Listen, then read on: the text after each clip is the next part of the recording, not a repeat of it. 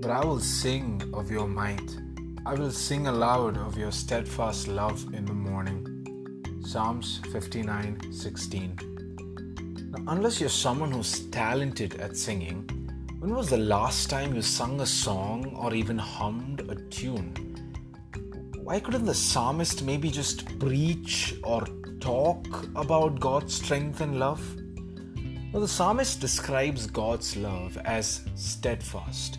It means firmly fixed in place or not subject to any kind of change.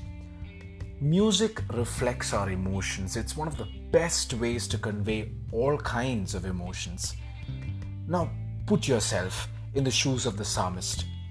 You are reflecting on God's strength, His power and might. It's beyond all imagination.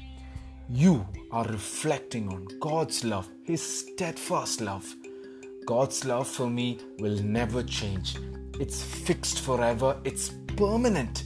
You're filled with so many emotions, so many feelings, so much love and joy that you just can't help but sing. On any given day, how many times do we reflect on God's steadfast love for us and sing a song to Him in our hearts? Now, when you were in trouble the last time, did you sing of God's might and power, or did you just worry and fret? Let us pray. Jesus, every day we find ourselves most often in situations that cause needless tension and worry and distress.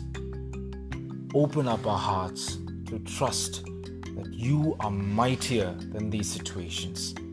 Give us a drop to drink from that ocean of your steadfast love. Amen. Jesus, Mary, Joseph, please pray for us.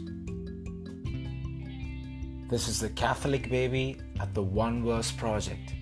God bless you. And don't forget to sing a song today.